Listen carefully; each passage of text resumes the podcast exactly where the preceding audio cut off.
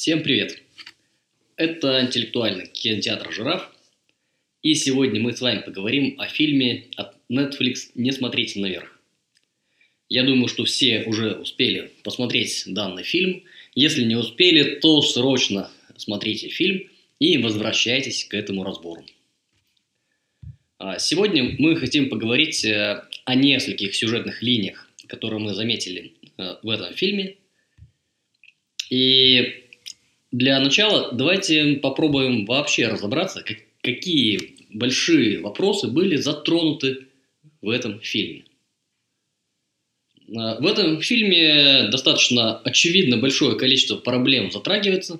А, там можно увидеть такие проблемы, как коррупция, проблема расизма, проблема озабоченности властей лишь своей властью, озабоченность бизнеса лишь своими деньгами – нежелание поколения думать о будущих поколениях, э, неспособность э, доносить, э, неспособность науки доносить какие-то открытия и информацию до широких масс, до общественности, свойство психики человека защищать себя от того, что не укладывается в ожидаемую модель мира. Это проблема СМИ, которые из средств массовой информации превратились скорее в средства массового развлечения и элемент пропаганды. Это проблема акцента культуры на незначительных вопросах, не замечая, что есть действительно крупные проблемы общественные, которые затрагивают всех. А, отдельно можно выделить такие проблемы, как отношение к людям как к вещам, поклонение вещам и деньгам, делегирование машинам частей себя. О том, что такое машина, мы сегодня тоже немножко позже поговорим.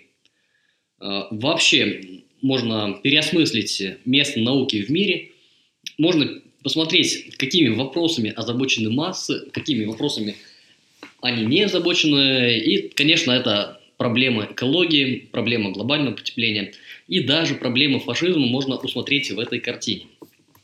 Но давайте пойдем по порядку. Ведь э, все перечисленные проблемы, действительно, они в фильме так или иначе затрагиваются.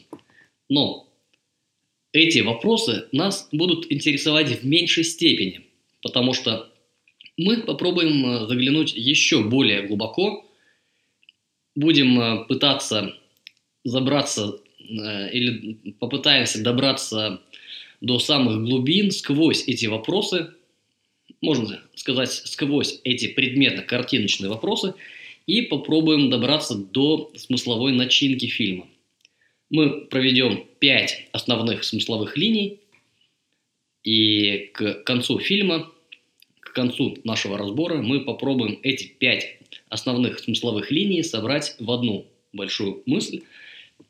И давайте посмотрим, что из этого получится.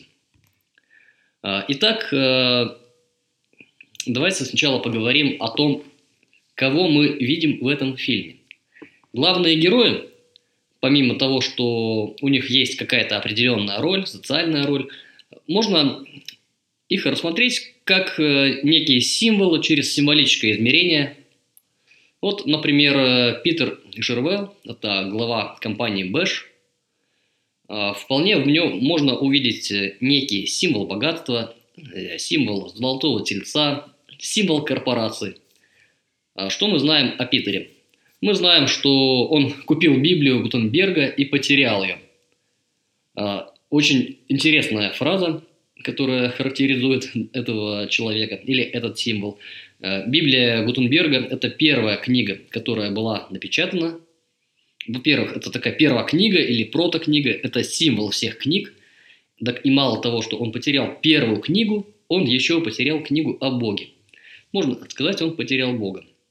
О том, что такое Бог э, в философии, мы немножко позже тоже поговорим. Питер Ишервелл ставит себе на службу науку, политику, искусство, войну. Он является символом личных целей, символом целевого мышления, можно сказать, неким символом алчности. А следующий герой – это сын президента, и он же глава администрации президента Джейсон Орлин. А чем он интересен? Джейсон произносит совершенно шикарную молитву вещам. Откуда можно сделать вывод, что он поклоняется вещам, и в каком-то смысле можно сказать, что в символическом измерении он и есть представитель мира мертвых, мертвых или мира вещей. Мы знаем, что он пьет алкоголь, смеется в лицо Кейт Дебиаски при каждом удобном случае. И в целом ну, создается ощущение, что он находится в аду непонимания, и в конце фильма он остается один в своей стихии, в аду. Те, кто досмотрели этот фильм до титров и потом немножко шагнули за титры, они этот шикарный момент также могли видеть. Вот. Это представитель молодого поколения, которое смотрит вниз, и которое, как мы увидим, было забыто своими родителями. Профессор Рэндалл Минди. Представитель науки, который не может внятно, без переводчика донести истину. Это символ науки, но науки, которая не умеет быть услышанной. Он имеет телескоп, но не может внятно донести результаты наблюдения. Как будто бы он говорит на совершенно другом языке, люди его просто не слышат. Следующий герой – это Кейт Дебиаски, один, одна из основных героинь этого фильма. А, в каком-то смысле мы можем сказать, что это символ молодого поколения, можно сказать, что даже это ребенок, который может видеть по смыслу. А, Кейт э, является помощником науки, она ведет себя очень эмоционально, она видит и говорит правду в лицо, она обладает удивительным даром видеть по смыслу и формулировать это в четкие фразы, даже то, что напрямую она видеть не могла. То есть каким-то образом она видит или чувствует смысловую картинку. А, чем-то роль э, Кейт Дебиаски, она напоминает портрет Грета Тумберг, известная э, молодая активистка из Америки, которая выступала в ООН в защиту планеты, в защиту экологии. И Кейт Дебянски – это представитель молодого поколения, которое смотрит вверх. Она та, которая совершает открытие, она открывает истину. Это она впервые увидела метеорит. И она же та, которой, в принципе, доступен э, некий смысл происходящего, но этот смысл также она не всегда имеет возможность понятно донести до людей. Бри Эванти, журналистка. В каком-то смысле это символ СМИ, и тут же можно сказать, это символ праздности. Ну, возможно, это символ СМИ, которая говорит о чем угодно, кроме важных вещей. Она говорит о ресторанах, о тем, с кем спала, кто у нее был из бывших президентов. При этом она стремится быть живой и заявляет, что профессор Минди ее оживляет. Она презирает разговоры о важном и говорит о разных пустяках. Типичная СМИ – символ того, что по-прежнему называется СМИ, средствами массовой информации, но по смыслу ими уже не является эти средства массовой информации уже не информируют, не представляют информацию, а скорее представляют контент развлечения. Президент Дженни Орлин – это символ власти, с одной стороны, с другой стороны, это символ э, всего не совсем правильного во власти. Мы знаем, что президент Дженни Орлин – это актриса. У нее на столе стояла статуэтка с наградой за актерскую роль. Она актриса, которая стремится к господству. А, как мы знаем, актер – это тот, кто выдает себя за того, кем не является. Дженни использует науку в своих целях, а цель у нее одна – удержаться у власти. И можно сказать, что она некий собирательный образ инфантилизма во власти. Она позирует сигареты, шлет голые фото кандидату в верховной судьи, э, по всему кабинету стоят фото с известными людьми, она курит на фоне таблички «Огнеопасно», при этом рассказывая о взрослости. Вот это пример того, как наши ожидания относительно каких-то людей, даже социальных групп, они могут быть разбиты. Мы думаем, что страной, в данном случае Америкой, управляют мудрецы вроде Далай-Ламы. Это может быть не совсем так. Вот Женя Орлин – это такой собирательный символ, э, символ инфантильности во власти. Генерал Темс – очень интересный персонаж. Он берет деньги с новичков в Белом доме за то, что для жителей Белого дома бесплатно. Он говорит, что приглядывает за делом, но по факту он ничего не решает. Он военный, который берет деньги за то, что должно быть бесплатно. Очень интересная параллель. А за что отвечают военные? Ведь похоже, что военнослужащие, они отвечают за мир, за сохранение мира. И, возможно, вот этот образ, он берет деньги за то, что вообще-то должно быть бесплатно. Мир – это что-то естественное, и людям должно быть естественно жить в мире. Но сейчас наживаются на сохранении мира так же, как когда-то наживались на ведении войн. Жена профессора Минди, Джун Минди, тоже одна из главных ролей. Э, возможно, она является в символическом измерении чем-то вроде символа семьи, семейных ценностей, возможно, даже любовь.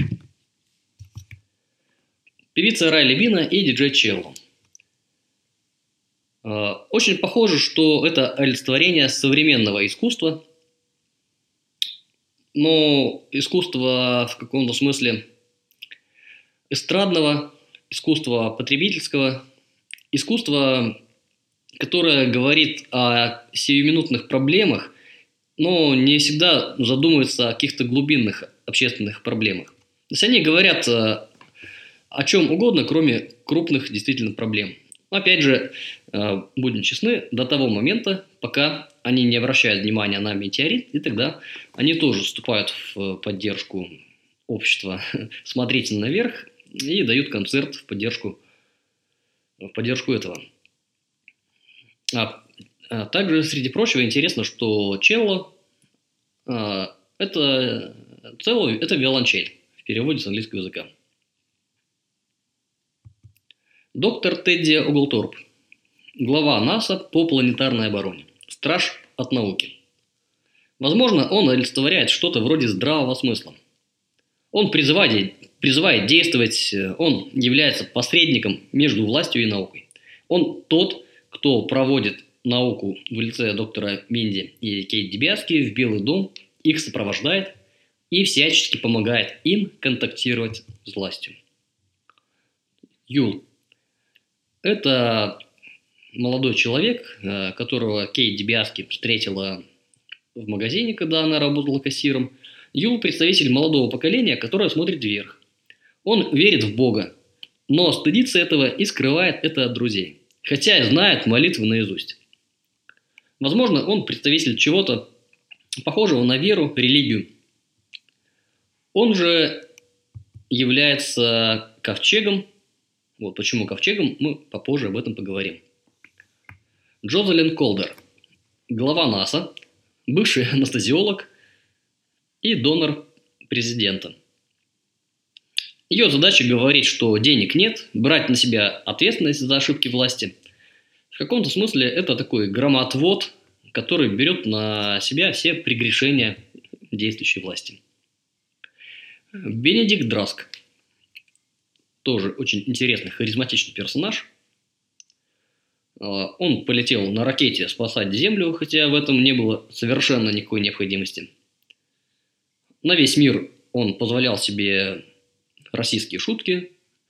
Мы видели фрагмент, где он заставлял детей делать зарядку, стрелял с автомата по комете, символ имитации деятельности или попытки что-то сделать, когда уже слишком поздно. Можно сказать, это символ абсурда и фарса, некий символ устаревания.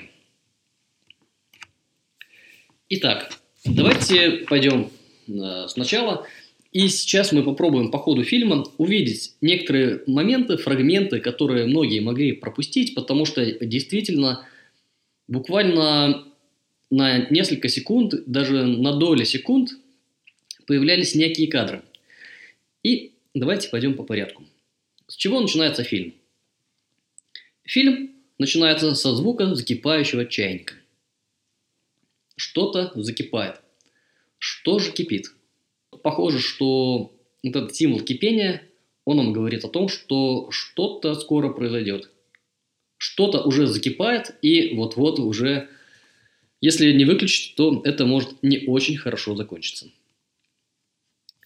А, давайте посмотрим также на первые фрагменты. А, что мы видим? Мы видим, нам показывают книги. Среди прочего, мы видим а, некую книгу, где написана фамилия.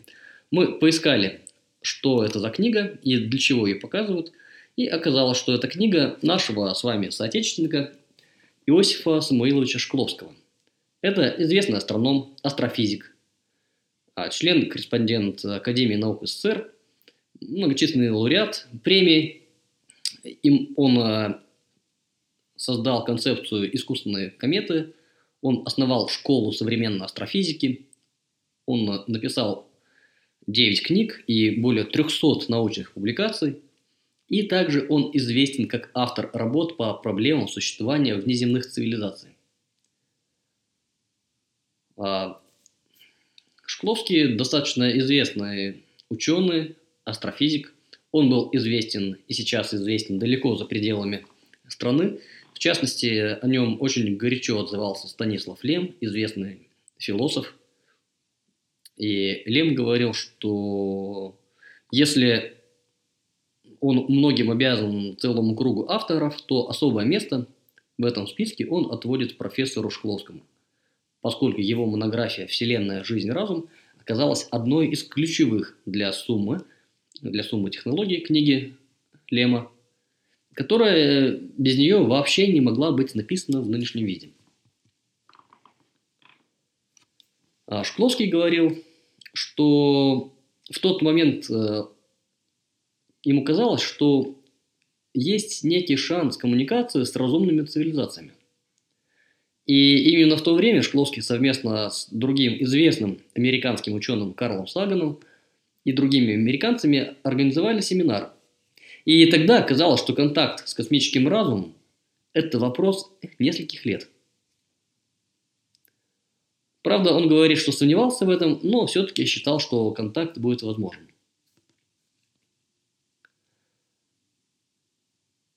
И также Шкловский является интересным символом а, того, как науку или людей науки не допускают ко власти. И мы знаем, что Шкловский, он несколько а, более 10 раз баллотировался на выборах в Академию наук за 25 лет и только один раз удачно. А, следующий кадр. Мы видим, что на фоне книги Шкловского ставят статуэтку. Статуэтку человека. Кто же это такой? Этот человек Карл Саган, известный американский ученый – и к Карлу Сагану мы вернемся немного позже, мы о нем еще поговорим. Далее нам показывают телескоп. А, что такое телескоп? А, в философии телескоп вообще это достаточно крупный символ. Ведь телескоп это что-то, что помогает людям видеть. Мы можем видеть большие предметы, которые кажутся нам маленькими в силу их отдаленности – а, можно сказать, э, что мы можем видеть, конечно, не только звезды, но и в целом какие-то большие фигуры, большие онтологические законы, которые не кажутся чем-то большим без специального средства для восприятия, которым является телескоп. Далее нам показывают, э, как э, молодые ученые празднуют открытие Кейт Дебиаски. Просто пока обрати внимание, они пьют напиток диетический, что-то диетическое. На банке написано diet. А диета, ну, знаем, что Кей Дебиаски будет вести диет-приложение, куда она занесет время, обратный отсчет до конца света. Вот это тоже некий большой философский символ. Буквально на долю секунды мелькает кадр. Вот такая картинка. Астронавт стоит на Луне, что-то держит в руках – и в это время большой астероид насквозь пробивает, э, ну, вероятно, планету Землю. Астронавт растерян. и не понимает, что ему делать. Мелькает интересный кадр. Мы видим э, изображение и можем себя спросить, на что оно похоже. Ведь, ну, действительно, это похоже на изучение дыры в озоновом слое, но это похоже на что-то еще. Лично нам это напоминает, с одной стороны, мишень, то есть мы можем увидеть в этом некую мишень, а с другой стороны, в мишени, вот э, конкретно в красных очертаниях, мы можем углядеть, э, как будто бы это некий эмбрион, может быть, динозавра, э, вот что-то похожее. То есть не похоже, что это случайное пятно. Следующий интересный символ – это картина, мишень или рисунок висит на доске, а, кидают в рисунок дротики, используют для игры в дартс. Девушка молодая смотрит в бинокль, и вокруг нее можно увидеть большой круг, напоминающий нимб. Один из дротиков ей втыкается прямо в бинокль, ну или если бинокль воспринять как часть а, самой этой девушки, как ее некий понимательный элемент, то вот этот дротик буквально втыкается ей посередине лба во что-то напоминающее третий глаз. А следующая интересная картинка. А, здесь изображены два человека, два рисунка – и несколько еще рисунков прикрепленных. Ну, вот мы остановимся на трех из них. На левом рисунке изображен Дарвин, основатель или создатель теории эволюции, теория происхождения видов в том виде, как мы ее знаем.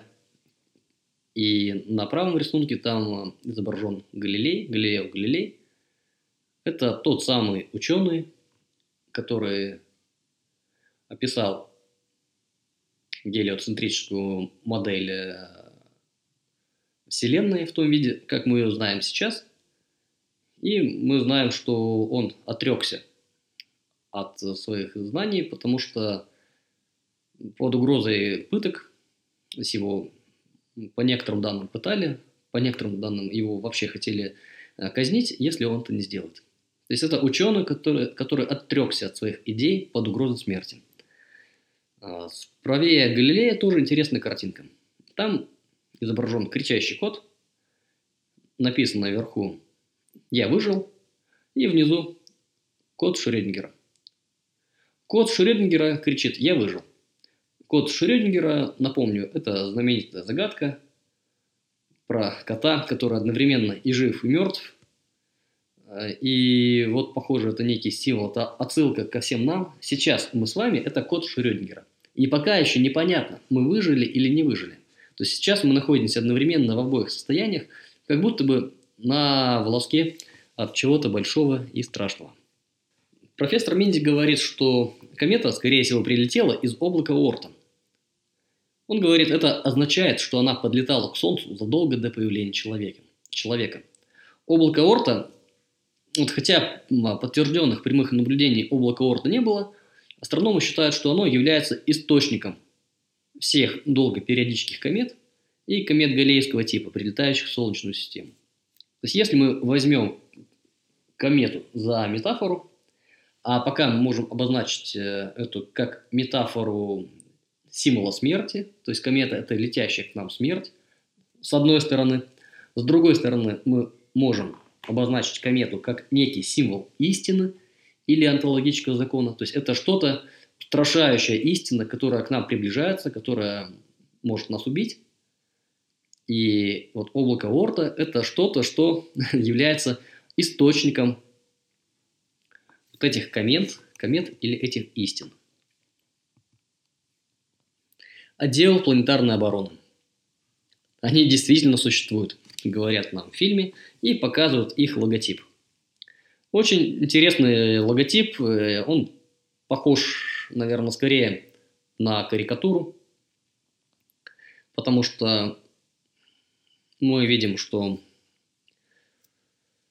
э, тот, кто должен защищать Землю от космических угроз. Он стоит на средневековой башне, у него телескоп, позорная труба, в которую он смотрит.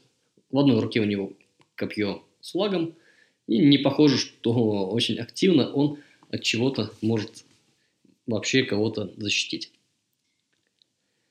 А далее профессора Минди и Кей Дебиаски отправляют э, в Пентагон. Давайте посмотрим э, сразу. Нас интересует, э, каким способом это делается. Это определяет все дальнейшее отношение. Мы начинаем понимать, как власть относится к науке. Э, мы видим, что ученых грузят, буквально грузят в военно-транспортный самолет. Они сидят, ну, можно сказать, что эти места не особо предназначены для перевозки людей, все-таки это военно-транспортный самолет, больше он предназначен для транспортировки грузов, каких-то танков, машин, не для перевозки людей. То есть как будто бы к ученым относятся скорее как к вещам, чем как к людям. И дальше мы еще на это внимание обратим. Это будет много раз прослеживаться в отношениях а, ученых и представителей администрации президента. Далее можем посмотреть такой фрагмент. Генерал Темс, который взял деньги за то, что должно быть для гостей Белого дома бесплатным, говорит такую фразу «Мичиганские спартанцы». А, мичиганские, потому что ну, ученый, собственно, из Мичигана. А, к слову говоря, в этом фильме такое обилие отсылок к, к американской политике, что, наверное, мы не возьмемся за их осуждение, потому что нам это и не сильно интересно, с одной стороны. С другой стороны, все-таки, наверное, нужно быть американцем, чтобы все это знать и чтобы это было интересно. То есть нас э, в этом разборе это интересовать не будет. А, итак, генерал Темс говорит, мичиганские спартанцы. Спартанцы – это те, кто ополчились против всего мира, решили драться со всем миром. И, похоже, это достаточно точная фраза. Действительно, они мичиганские спартанцы. Кейс спрашивает, это овальный кабинет? Он меньше, чем на фотографиях. И генерал ей отвечает, да, это овальный кабинет.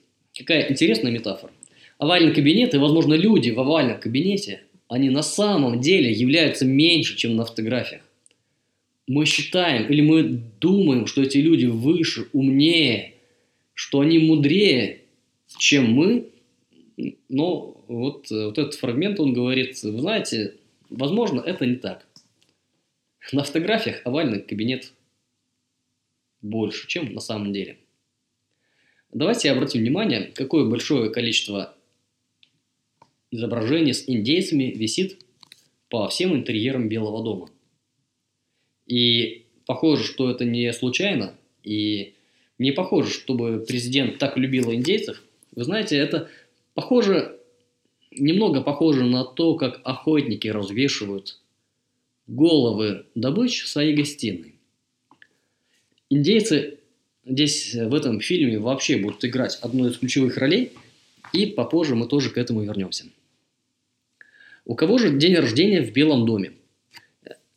Кейт и компанию, доктор Минди и э, доктор Уголторп ждут несколько часов, пока празднуется день рождения. Ну, вот как мы видим на этом кадре, день рождения празднуется даже не у президента, не у ее сына, а у какой-то секретарши, которую нам больше за весь фильм никогда не покажут. Кейт Дебиаски на протяжении всего фильма не дает вопрос орешками. Орешками генерала, зачем он это сделал? Зачем он взял деньги за эти орешки? И действительно, зачем? Похоже, это какой-то большой символ, а мы помним, что Кейт – это та, которая открывает новое, она открывает законы. И похоже, что для Кейт вопрос орешками кажется не менее значимым, чем приближающаяся комета, потому что она уделяет этому вопросу очень-очень много времени. А, при этом а, тут же Кейт выхватывает у Минди таблетку Ксанокса без его разрешения, и, возможно, благодаря этому первая встреча в Белом доме проходит более-менее успешно. Давайте посмотрим небольшой видеофрагмент. А, глава Бэш, Питер и Шервелл э, делают презентацию а, нового телефона. Рекомендуется не смотреть ему в глаза, избегать неприятного выражения лица. Но что интересно, обратите внимание, что Питер Шервелл, а, он выступает э, с детьми. Сам Питер не произносит ни одного названия эмоций, все названия эмоций произносят дети. Питер Шервелл говорит, все, что я делал в жизни, было продиктовано поистине невыразимой необходимостью найти товарища, который бы понимал и успокаивал меня. Он говорит, что как будто бы он всю жизнь гнался за чем-то человеческим, но в погоне за этим человеческим он э, постепенно становился все менее человечным. И вот, наконец, он придумал такой телефон, которому можно делегировать и свои эмоции. Телефон отслеживает эмоции, записывает к психотерапевту, и навсег... тот навсегда избавляет человека от этих эмоций. Можно сказать, что кроме символов богатства, Питер еще олицетворяет некую машинность и то, что мы постепенно передаем машинам части нашей человеческой жизни, и сами мы при этом становимся все менее человечными. Когда Питеру приносят карту звездного неба, где видно комету, он восклицает «Боже мой!», когда на это смотрит. Но, как мы помним, Бог у Питера только один – это деньги, золотой телец. И тут мы сразу можем догадаться, о чем он думает. Он уже думает, как можно на этом заработать. Интересные кадры, когда Кейт Дебиаски с ее бойфрендом идут и разговаривают по улице, мы можем обратить внимание, что на заднем фоне, на заднем плане нам активно показывают, прям несколько раз показывают человека, промоутера в костюме динозавра, который что-то раздает. И в этот момент как раз Кейт Дебиаски с ее парнем, они разговаривают про смерть динозавров, они говорят про метеорит Чикшулуп. Это метеорит, который убил динозавров. И вот похоже, что авторы фильма нам неоднозначно напоминают об этой истории и указывают, а кто сейчас является динозавром. То есть чья сейчас приходит очередь. Интересный фрагмент, когда э, доктор, э, доктор Минди и певица Райли Бина общаются в гримерке перед шоу. А, кстати, шоу называется Daily Rip, что можно перевести, ну, что-то вроде как ежедневная смерть.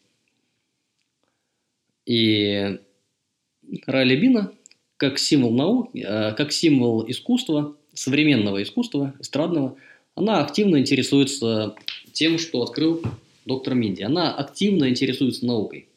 Но как только, в свою очередь, видимо, из вежливости доктор Минди хочет что-то сказать об отношениях э, Райли Бини, то встречает активное сопротивление. Как бы искусство говорит, наука нам интересна. Нам интересна наука как вдохновение, как вдохновитель нашего творчества. Но если наука попробует вступить в наше царство искусства, то она встретит активное сопротивление и отпор.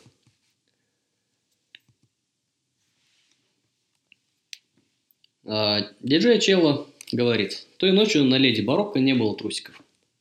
Ну что, Райли Вин отвечает, все нормально, у нас не тоже было кое-что. Это еще одна отсылка все-таки, кем в смысловой картинке являются эти герои. Леди Барокко, ну, Барокко, вы знаете, это стиль 17-18 века. И это была некая отсылка, что вместо того, чтобы заниматься настоящим искусством и освещать актуальные вопросы – Э, диджей Челло, виолончель, он э, изменил с прошлым, с чем-то неактуальным, и с чем-то ну, сделал что-то, что не должно делать современное искусство. А ведущий спрашивает у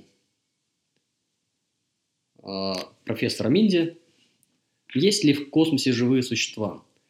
И вот этот интересный вопрос, он нас опять отсылает, давайте вспомним, в начале фильма мы видели маленькую статуэтку человека, это был Карл Саган. И Карл Саган, мы видим несколько отсылок в этом фильме, это достаточно большой, видный ученый, популяризатор науки. И он э, был согласен с тем, что, похоже, должно существовать большое количество большое число внеземных цивилизаций. И отсутствие доказательств существования этих цивилизаций, так называемый парадокс Ферми, может говорить о том, что технологические цивилизации самоуничтожаются очень быстро.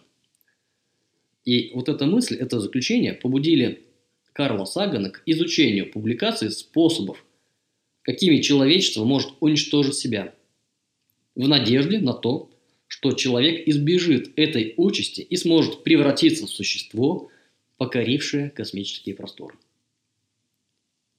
Также Карл Саган критиковал углеродный шовинизм, равно как и антропоцентризм в отношении других живых существ, наделяющих, населяющих Землю.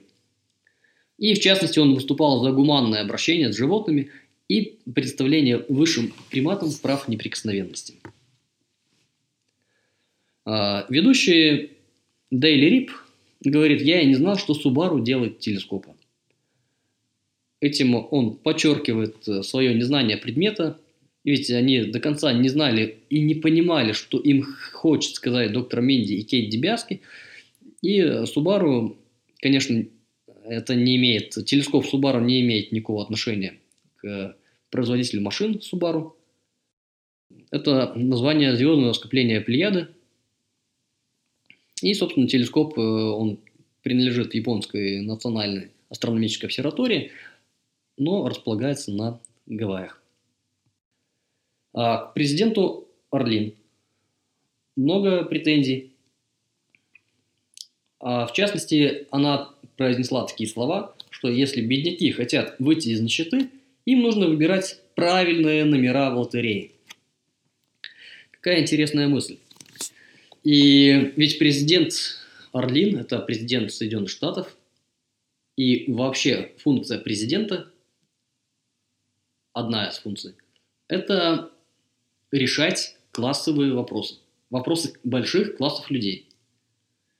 Но при этом президент Орлин поступает не по смыслу, и она предлагает решать не классовые проблемы, а частные проблемы. Но и не просто решать частные проблемы, она предлагает решать частные проблемы – не совсем корректным способом. Ведь что такое выигрыш в лотерее? Возможно, худшее, что может произойти с человеком, это то, что он выиграет в лотерею. Ведь один выигрыш в лотерею, особенно крупный, он может подкрепить у человека неверное представление о мире, об источниках заработка – и в дальнейшем, сколько бы он ни покупал лотерейные билеты, сколько бы он денег на это не потратил, скорее всего, просто по теории вероятности он уже ничего выиграть не сможет.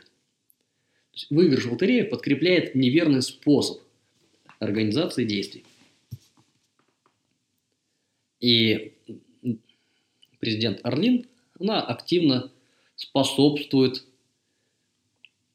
подкреплению такого неверного способа. Миссис Минди говорит, я иду гулять, если хочешь, пойдем. Такое ощущение, что ее вообще не волнуют вот эти мелочные проблемы, как будто бы она находится в моменте, здесь и сейчас, у нее уже здесь и сейчас все хорошо. Она уже здесь и сейчас находится или живет по смыслу и предлагает и своему мужу, доктору Минди или науке гулять или ходить, пока свет светит. Во время задержания Кейт Девяски мы видим еще один любопытный фрагмент. Она говорит, нельзя было просто прийти в квартиру или позвонить. Ты в слепого переоделся. И ведь действительно странная история. ФБР переоделся в слепого для того, чтобы задержать девушку, аспирантку. они провели целую спецоперацию. И удивительным образом, что Кейт Дебиаски, она только мельком видела из-за слепого, она повернута к нему спиной. Но каким-то удивительным образом она видит всю абсурдность этой ситуации. Она видит, кто производит задержание и подбирает точные слова для того, чтобы все это вырастить. Президент Орлин говорит, великий труд лидера состоит в том, чтобы выйти из-под иго собственной гордости и признать совершенные ошибки. Мы в очередной раз убеждаемся, что она скорее актриса, чем президент. Она даже не знает, кому принадлежат эти слова, но их произносит, потому что она актриса. И она недолюбливает Кейт Дебяски за то, что Кейт прямо по смыслу видит и называет вещи своими именами, в том числе и в овальном кабинете. А вот любопытный фрагмент. Голос из телевизора говорит, хорошие вещи приходят к тем, кто ждет. И голос из телевизора – это, наверное, не тот голос, которому надо верить. Это скорее э, что-то голоса дьявола, который э, шепчет, э, призывая к греху, но это не совсем то, чему стоит верить. И не похоже, что хорошие, много хороших вещей придет к людям, которые сидят и чего-то ждут перед телевизором. Бенедикт Драск. Еще одна отсылка к нему, помимо полета в космос. Ему выпала честь поддержать президентскую инициативу и заставить детей заниматься. Какая интересная формулировка. То есть это а Бенедикт Драск это старшее поколение, и мы помним, когда будет производиться запуск э, Бенедикта Драска в космос, то достаточно взрослые генералы будут между собой разговаривать и говорить мне, ну, типа, он старшее поколение. Вот если он даже для них старшее поколение, то вот на этом кадре мы видим прекрасное противопоставление максимально юного поколения и максимально старого поколения. И видим, как максимально старое поколение хочет заставить детей чем-то заниматься. Поднимайте ноги выше лодыря, вы прыгаете как девчонки. Говорит он, и его совсем не смущает, что девчонок там, собственно говоря, немного больше, чем парней. По крайней мере, вот на кадре, который вы видите. А еще давайте обратим внимание на девочку, которая находится на, в кадре слева. Где-то мы ее уже видели. Давайте вспомним, где. «Питер, я люблю тебя», — говорила эта девушка Питеру и Шервеллу. И мы помним, что Питер совершенно проигнорировал э, эту попытку выражения чувств, как будто бы он ее даже не заметил, как будто бы ее и не было. А, президент Орлин говорит про Кейт Дебиаски, она наша связь с творческой молодежью, психически больными и маргиналами. И в каком-то смысле она называет психически больными и маргиналами тех людей, которые не согласны с ее политикой. То есть всех несогласных она называет психически больными и маргиналами.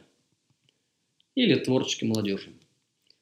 И президент Тарлин говорит, что Бенедикт Драско поможет уничтожить нашего общего врага Дебиаски.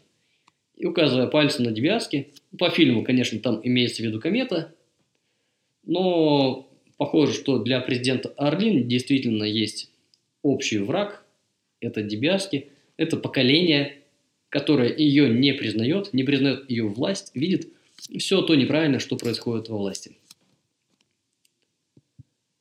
А при этом э, надо отдать должное Кейт Дебиаски. Несмотря на ее эмоциональность, можно сказать, что она живет по смыслу и видит по смыслу. Она говорит, я за вас не голосовала. Но я буду поддерживать вас в этом деле, какой бы агрессивным вы мне ни казались. Это она говорит президенту США Дженни Орлин. То есть логический уровень ее разговора, он находится выше уровня отношений. Она говорит, мне не важны отношения с вами, я готова поддерживать какие-то с вами отношения ради того большего, той большей цели, которая нас с вами объединяет. Отдельный интересный символ – это символ лопаты. очень много лопат в этом фильме, и вот женщина на кадрах говорит, она летит, надо вкладываться. Я уже нашла, кто купит эти лопаты под 1000 долларов. Мы потом увидим в конце фильма, когда планету разнесло на кусочки, летают разные вещи, там будет, будет летать в том числе и лопата. То есть лопата это символ чего? Это символ, э,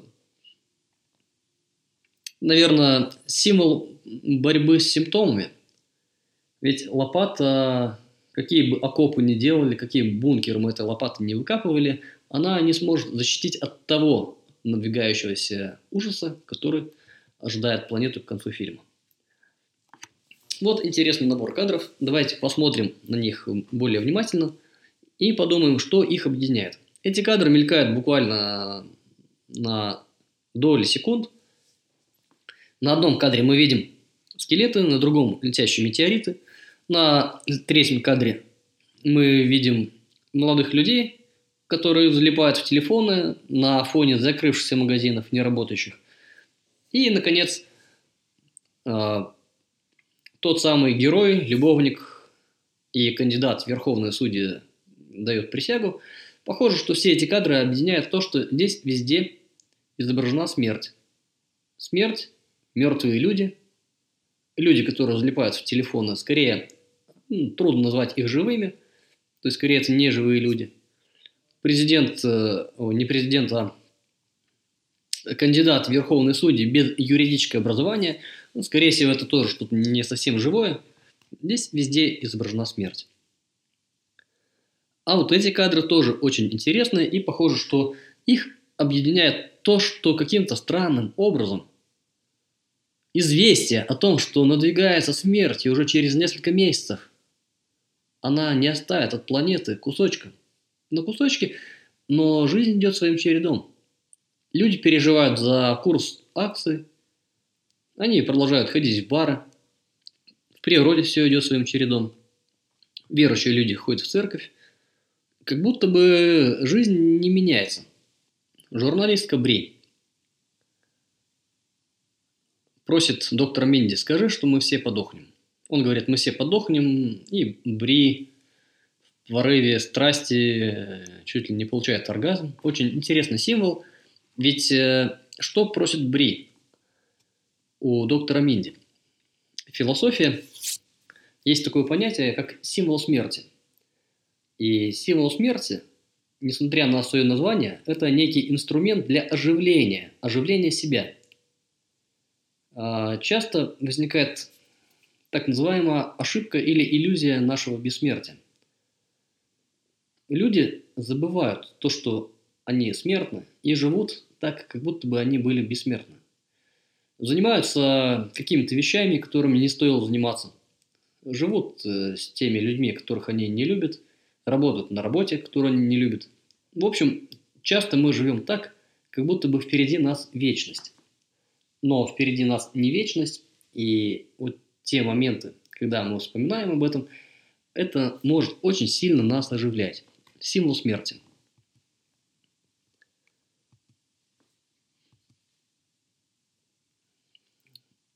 когда происходит запуск корабля, то Бри говорит доктору Минди, еще никогда в жизни я не была такой живой. Спасибо. Наука оживляет ее, делает ее более живой. И здесь можно вспомнить другую философскую большую тему, что мы сами живы, когда мы делаем живыми других людей. Мы сами оживаем, когда мы делаем других людей живыми. И давайте посмотрим на этом кадре, ведь действительно, наверное, все заметили, как в лучшую сторону изменилась внешность Бри. То ли на ней стало меньше косметики, то ли черты лица ее разгладились. Она здесь выглядит отдохнувшей, похорошевшей, посвежевшей и действительно классно выглядит. А на этом кадре это еще одна отсылка к тому, что на фотографиях овальный кабинет кажется больше. И вот на этом фрагменте как будто бы президента США нам показывают в микроскоп, а не в телескоп. Если в телескоп мы смотрим, чтобы увидеть что-то большое большим, хотя оно находится далеко, то в микроскоп мы смотрим, чтобы разглядеть хотя бы что-то. То есть это та роль, которую нужно разглядывать в микроскоп. Та, которая является меньше, чем хочет казаться. На этих кадрах э, люди молятся, радуются своим богам. Обратите внимание на сына президента э, Джейсона Орлин. Кому молится он? Это определенный очень яркий семиотический знак, я думаю, все его знают.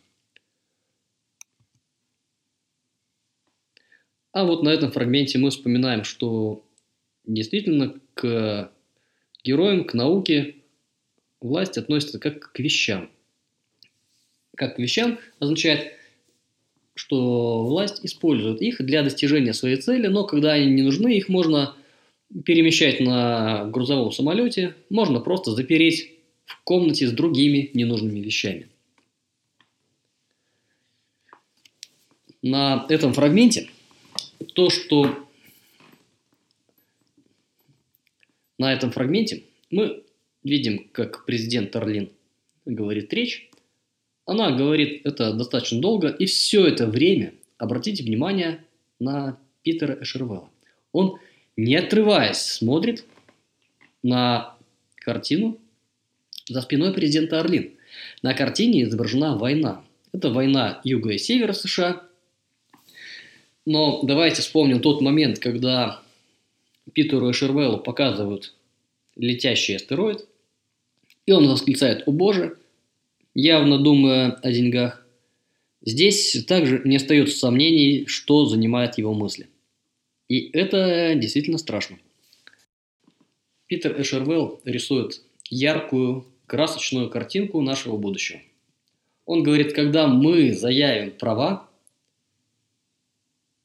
на те ресурсы, которые летят на этой комете, тогда все заживут хорошо. Он обеспокоен деньгами, теми огромными ресурсами, которые действительно летят на этой комете, и он готов поставить под угрозу уничтожения все, всю Землю ради обеспечения личной наживы.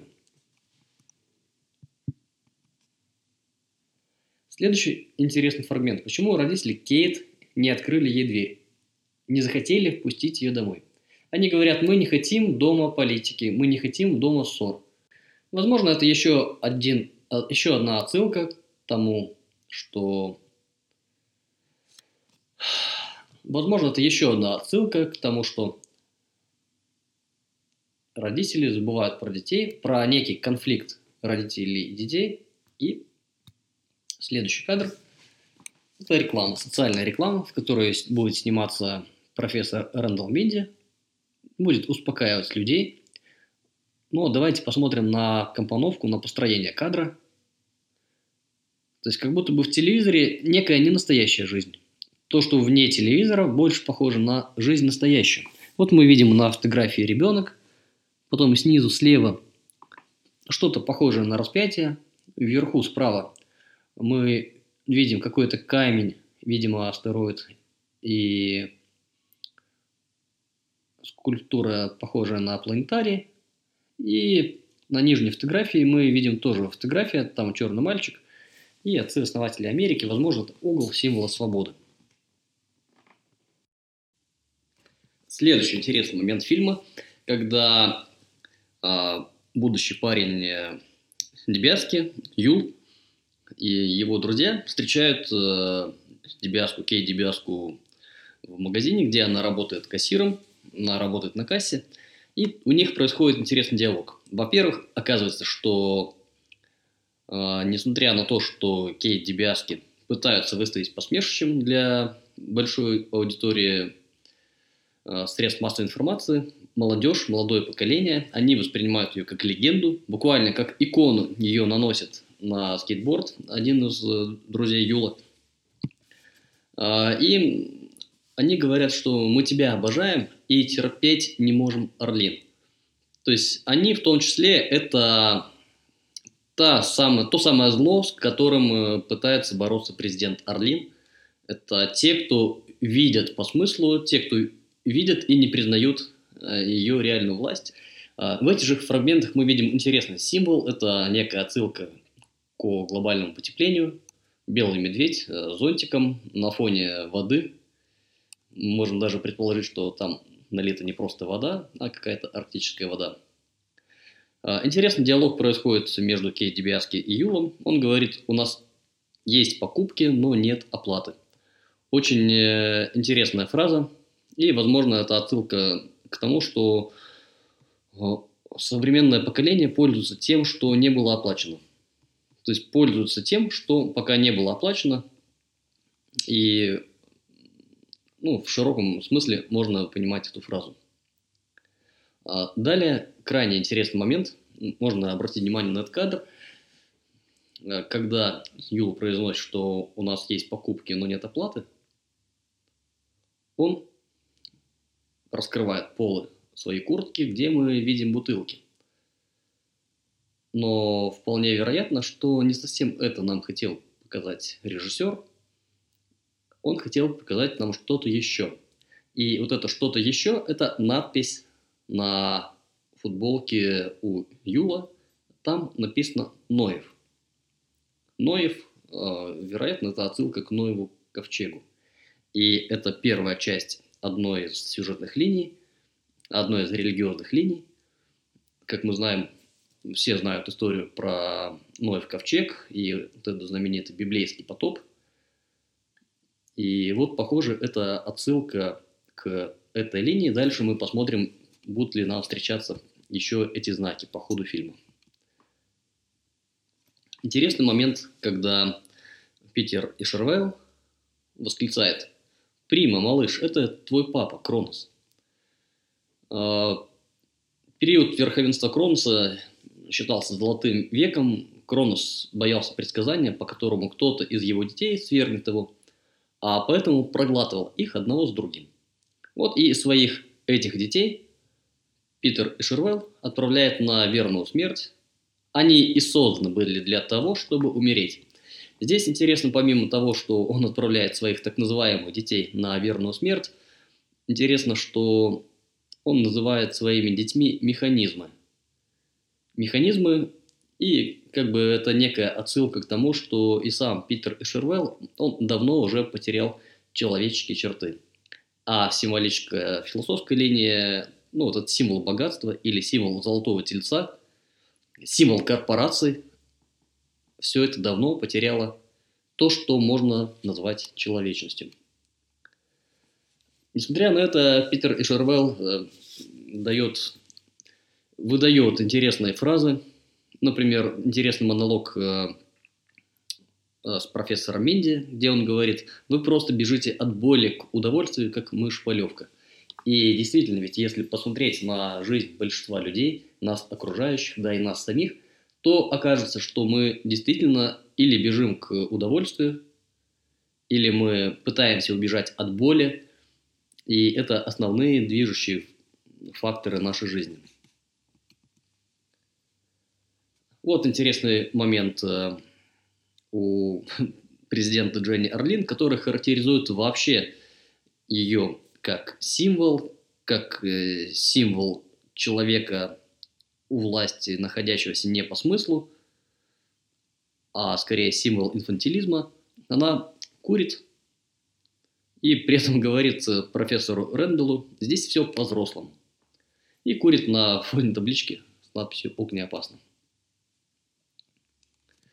И, к сожалению, всеобщему похоже, вот это состояние инфантильности, это то, что нас окружает, и это находится не только во власти, и это касается, конечно, не только Америки. И Кейт Дебиаски говорит, правда еще печальнее, они не так умны, чтобы видеть их злодеями, которым вы их видите. Она говорит, что везде обычные люди, везде люди со своими слабостями, и не надо наделять их какими-то сверхсвойствами или такими свойствами, которых у них на самом деле нет.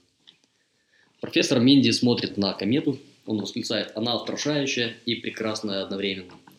И эта фраза, опять же, отсылка к тому, чем является эта комета в смысловом измерении. Ведь э, она может являться неким символом смерти, и поэтому доктор Менди говорит, она устрашающая и прекрасна одновременно. Она может являться символом истины или большого закона, который своей неумолимой поступью надвигается прямо на нас. И именно поэтому профессору Минди кажется, что она, она, как комета, она не только устрашающая, но она и прекрасна. Далее идет интересный момент. Доктор, э, профессор Минди выступает на разных телепередачах, и в одной из телепередач, на детской телепередаче, он обращается к детям. Он говорит, дети, скажите родителям, что Орлен и Эшервелл – социопаты и фашисты. Обращение к детям, потому что он уже понимает, что до взрослой аудитории ему достучаться очень тяжело, а дети впускают в себя новое, гораздо лучше, проще, у них нет уже такой зашоренности взглядов, у них нет состояния, что я все знаю, они открыты для нового. И вот здесь возникает интересное слово фашизм. Почему же доктор Минди обращается к фашизму? А сын президента э, Джейсон Орлин, он же глава администрации президента, э, в своей речи, публичной речи, когда уже речь идет, э, когда уже общество поделилось на смотрящих наверх и не смотрящих наверх, он произносит, есть три типа американцев. Вы, рабочий класс, мы, клевые и богатые, и они. Они, имеется в виду поколение Кейт Дебиаски и люди, не согласные с политикой современной администрации президента. И давайте соединим это со словом фашизм из предыдущего кадра и вспомним э, знаменитого ученого Карла Сагана. И маленький интересный факт.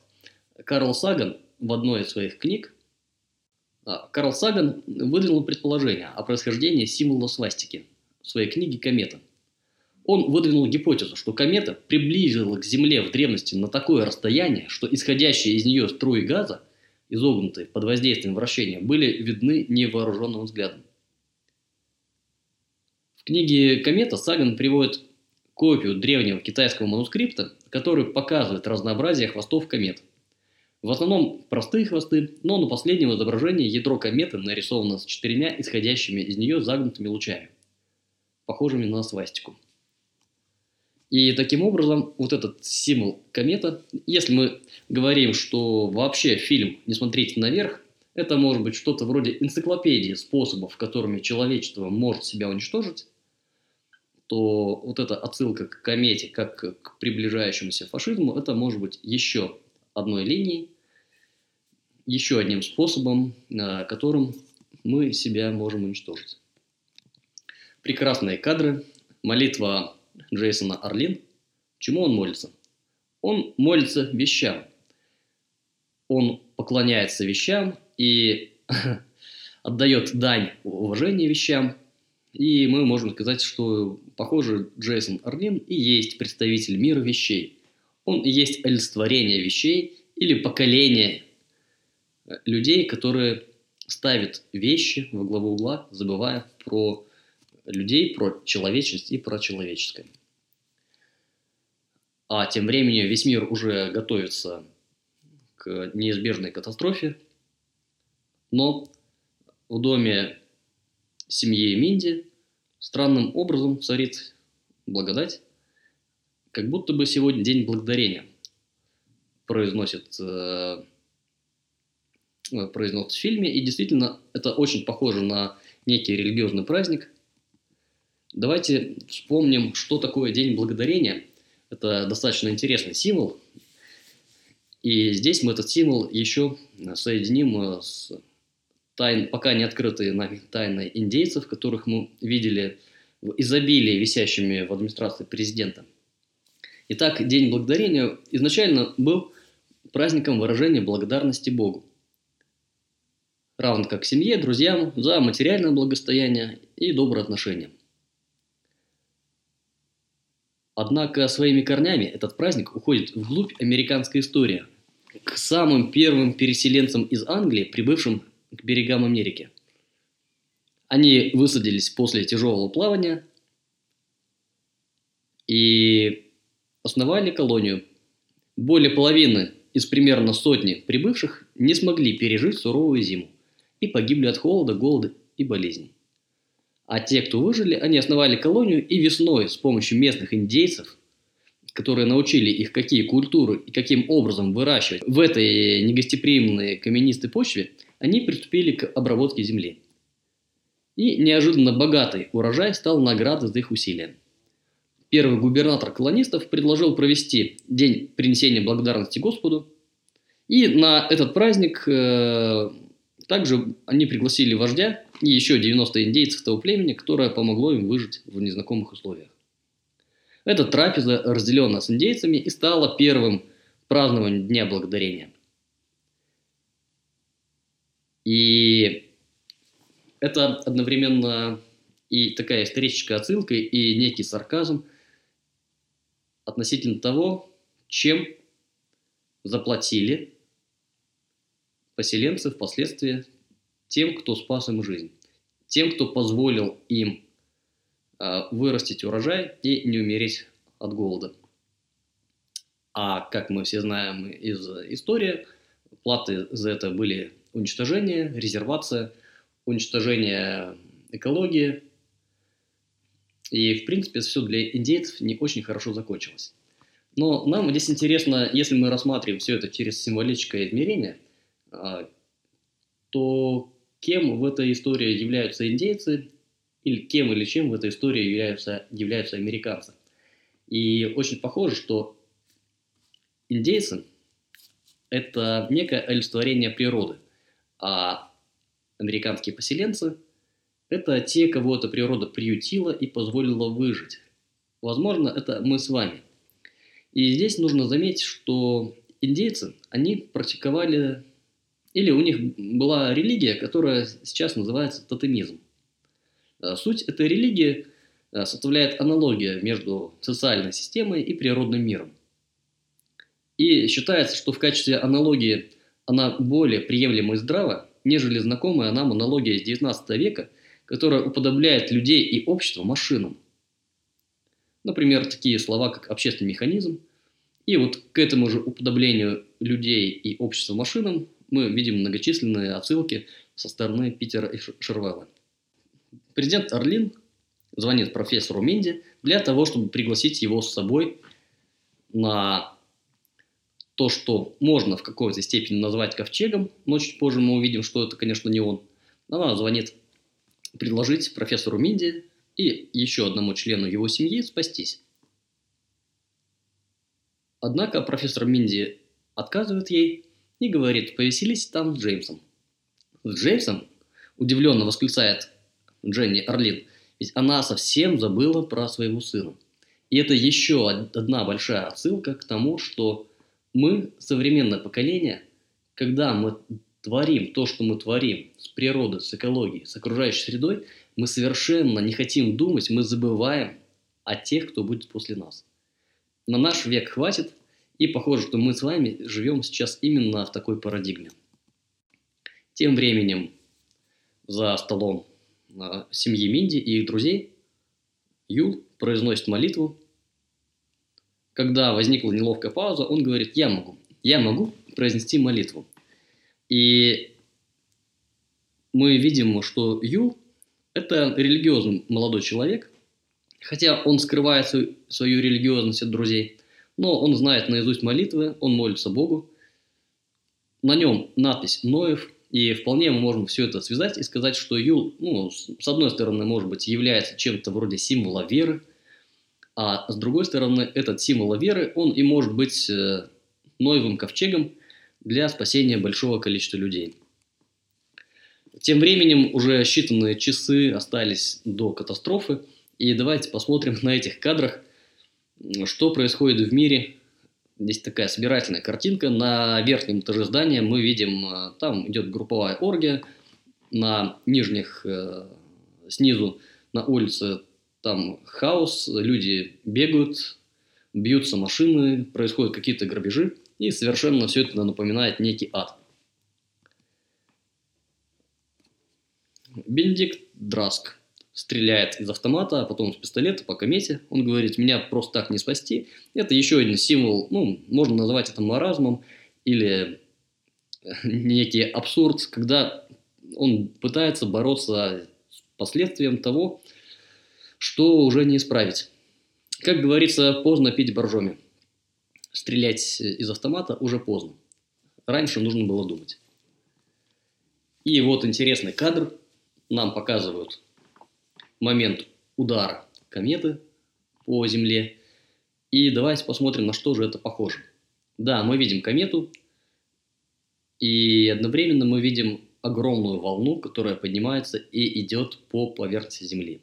И вот эта огромная волна, это очень напоминает символ потопа, тот самый библейский потоп, для которого и был построен Ноев ковчег.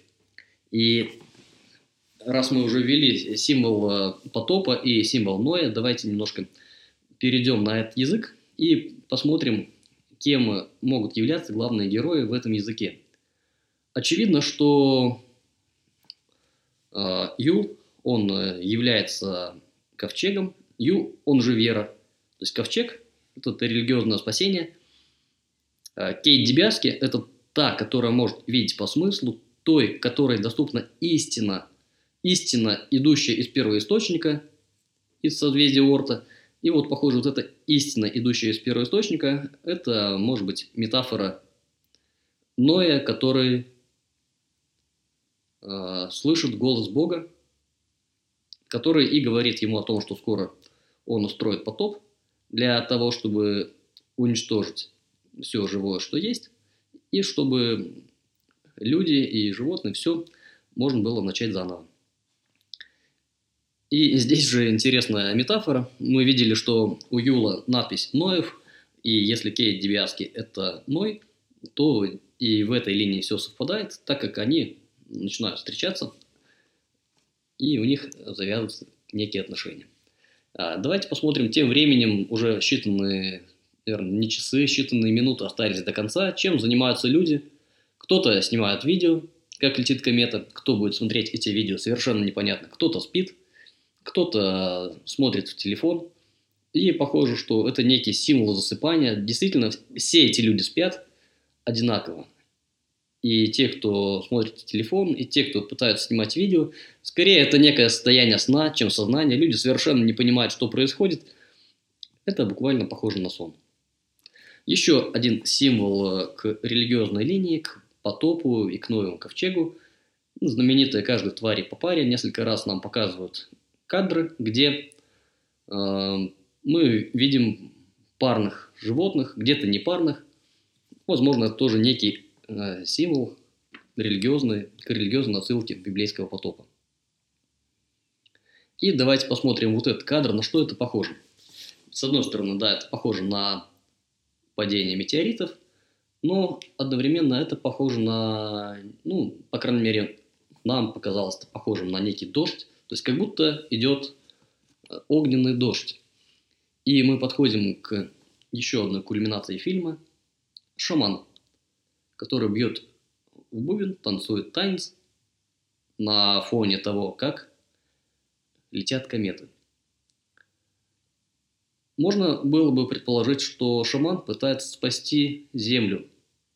Он пытается своей тайной магией, пытается что-то сделать для того, чтобы предотвратить катастрофу. Но давайте вспомним, мы уже ввели обозначение неких символов, мы вспоминали индейцев, и мы вспоминали, что индейцы могут быть неким символом природы, экологии, окружающей среды. И индейский шаман, а ведь что он делает? Он танцует. И нам этот танец знаком как танец дождя. И этот танец не пытающийся остановить дождь. Это танец, призывающий дождь. И тогда мы можем сказать, что вот этот индейский шаман – это природа, которая и призывает катастрофы, катаклизмы для того, чтобы произвести некое самоочищение от всего того ужаса, который с ней происходит или который она допустила. Можно сказать, что это отсылка к тому, что природа в лице индейцев пытается исправить те ошибки, которые они совершили, когда они приютили первых поселенцев. Они пытаются вернуть все назад, и этот шаман, он, конечно, не пытается бороться с огненным дождем, он его вызывает. Он его и вызывает. И давайте еще раз посмотрим, какое большое количество отсылок к индейцам было на разных кадрах. Вот это фрагменты из Белого дома. На каждом фрагменте видны какие-то символы с индейцами. Профессор Минди произносит очень глубокую фразу. Он говорит, если подумать, у нас было все. Но если подумать. И эта фраза, она может казаться не так проста, как кажется на первый взгляд. Ведь давайте поразмышляем. Как называется место, в котором есть все? Место, в котором есть все, можно еще назвать раем. Но в этот рай можно попасть только если подумать. Только подумав, можно войти в Царство Небесное. И вот профессор Минди говорит, что вообще мы были в раю. Но для этого нужно было подумать. Для этого нужно включить голову, включить мышление и подумать, что на самом деле мы живем на прекрасной планете, в прекрасное время, и совершенно нет никаких предпосылок уничтожать ни планету, ни себя, ни друг друга. Но для этого нужно подумать. И еще одна отсылка к тому, что все-таки то, что происходит, это скорее библейский потоп, взрыв из воды. Каким-то образом взрыв происходит, э, или нам показывают взрыв, как будто бы пласты воды идут по всему миру. И, наконец, самый, самая концовка фильма. Летят разные предметы. Эти предметы нам хорошо знакомы. Где-то фотография президента Орлин, где-то телефон фирмы Бэш. А вот на этом фрагменте мы видим, там летит э, символ богатства, золотого тельца, то есть буквально это золотой телец. Это может быть не только символ быков, известный нам по трейдингу, то есть это может быть очень похоже на символ золотого тельца, на символ Питера Эшервелла. А на этом кадре Джейсон Орлин оказывается в аду. Те, кто досмотрел фильм до конца и чуть-чуть досмотрели за титры, вот они могли видеть эти прекрасные кадры – Остается Джейсон Орлин, выбирает, выбирается из-под обломков, он смотрит вокруг, никого не видит, и он снимает сторис, передает всем привет. Вот, действительно, парень просто в своей стихии, и мы видим то, что происходит на кадрах, это действительно напоминает ад, все горит, руины, развалины. Джейсон Орлин остался в своей стихии, там, где, в принципе, он и был. А давайте еще посмотрим еще одну картину. Этой картины, этого фрагмента нет в фильме, но он нам очень интересен. Это картина Джотто, называется «Поклонение волхвов». И внимательный зритель уже заметил нечто странное. Нечто странное, оно летит сверху, и оно выглядит вполне себе как комета по размерам, возможно, не меньше, чем комета Дебиаски. Но почему? на картине, где волхвы поклоняются будущему спасителю, новорожденному, почему там изображен или изображено то, что мы назвали изначально символом смерти. Возможно, в религиозной линии эта комета, она все-таки не является символом смерти, она является символом смысла. Символом смысла, символом мышления. И это то самое мышление, которое а, о котором говорит профессор Минди, говоря свою фразу «Если подумать, у нас было все». И давайте еще раз вспомним Карла Сагана. Карл Саган был согласен с уравнением Дрейка, допускающим существование большого числа внеземных цивилизаций. Отсутствие доказательств существования таких цивилизаций, так называемый парадокс Ферми, может говорить о том, что технологические цивилизации самоуничтожаются очень быстро. И в этом фильме мы посмотрели огромное количество способов, которым, которыми уничтожаются цивилизации. Давайте еще раз вспомним, о чем мы поговорили. И мы проговорили о символической философской линии, кем является каждый герой в фильме, Какие философские символы мы можем увидеть здесь? Это и символ смерти, и символ телескопа, и некие онтологические законы. А, мы проговорили, что есть некая смысловая линия в виде динозавров и метеорита. Это отсылка к Чикшулубу, метеориту, который убил динозавров. И, к сожалению, здесь э, динозавры – это мы. Есть научная линия, линия Карла Сагана, который говорит про уничтожение цивилизации и который говорит, что научный подход истинный.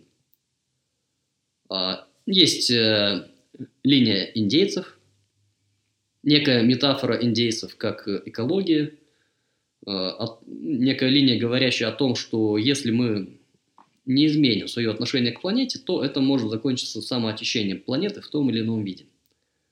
И, наконец, мы увидели религиозную линию, библейский потоп, Ноев ковчег, путь к спасению. И в конце, когда весь мир сходит с ума, в гостиной семьи Минди и их друзей почему-то как будто бы ничего не происходит. И мы помним фрагменты из середины фильма, когда доктор Минди перед своим первым интервью Ему становится плохо, у него паническая атака. Его буквально крутит от боли, и он как мантру проговаривает «здесь и сейчас, здесь сейчас, здесь сейчас». И вроде бы ему немного это помогает, но не то чтобы сильно. Но вот похоже, что в конце фильма Рэндалл Минди и все, кто сидит за этим столом на дне благодарения, те, кто действительно благодарят природу, и все, что с ними было, вот похоже, что они действительно находятся в моменте здесь и сейчас. И каким-то странным образом, если на протяжении фильма мы видим, что постепенно как будто бы ситуация в мире усугубляется. Комета приближается, смерть все ближе и ближе, и вот уже разруха, разруха и хаос. Но в религиозной линии мы можем посмотреть на это совершенно по-другому. Рэндаллу Минди и Кейт Биаски. Им становится все лучше и лучше. От состояния полного коматоза и сна в начале фильма, ну, по крайней мере, у Рэндала Минди, это было состояние похожее на сон. Он сидит на таблетках, он не говорит то, что хочет говорить, он достаточно нерешительный, не смелый. Мы видим в середине фильма ему уже гораздо лучше, он уже прямо кричит о всем том неправильном, что он видит. Он учится говорить человеческим языком, и уже на простом, понятном для людей языке он пытается докричать с экранов телевизора те истины, которыми он обладает, то, что он видит. А в конце фильма мы видим, что ему уже ну, совсем уж стало хорошо. В религиозном смысле мы можем сказать, что они пришли к спасению. То есть постепенно из полного неосознания, из полного неосознания жизни они приходят к спасению, э, к вере, и это была религиозная линия. Итак, у нас получилось пять основных линий. Символическая философская, линия с динозаврами и метеоритами, научная линия, линия с индейцем и экологией, и религиозная линия с потопом и Ноевым ковчегом. И давайте теперь попробуем собрать вот эти фрагменты, эти осколки в единую еще одну большую линию и посмотреть, что же из этого получится.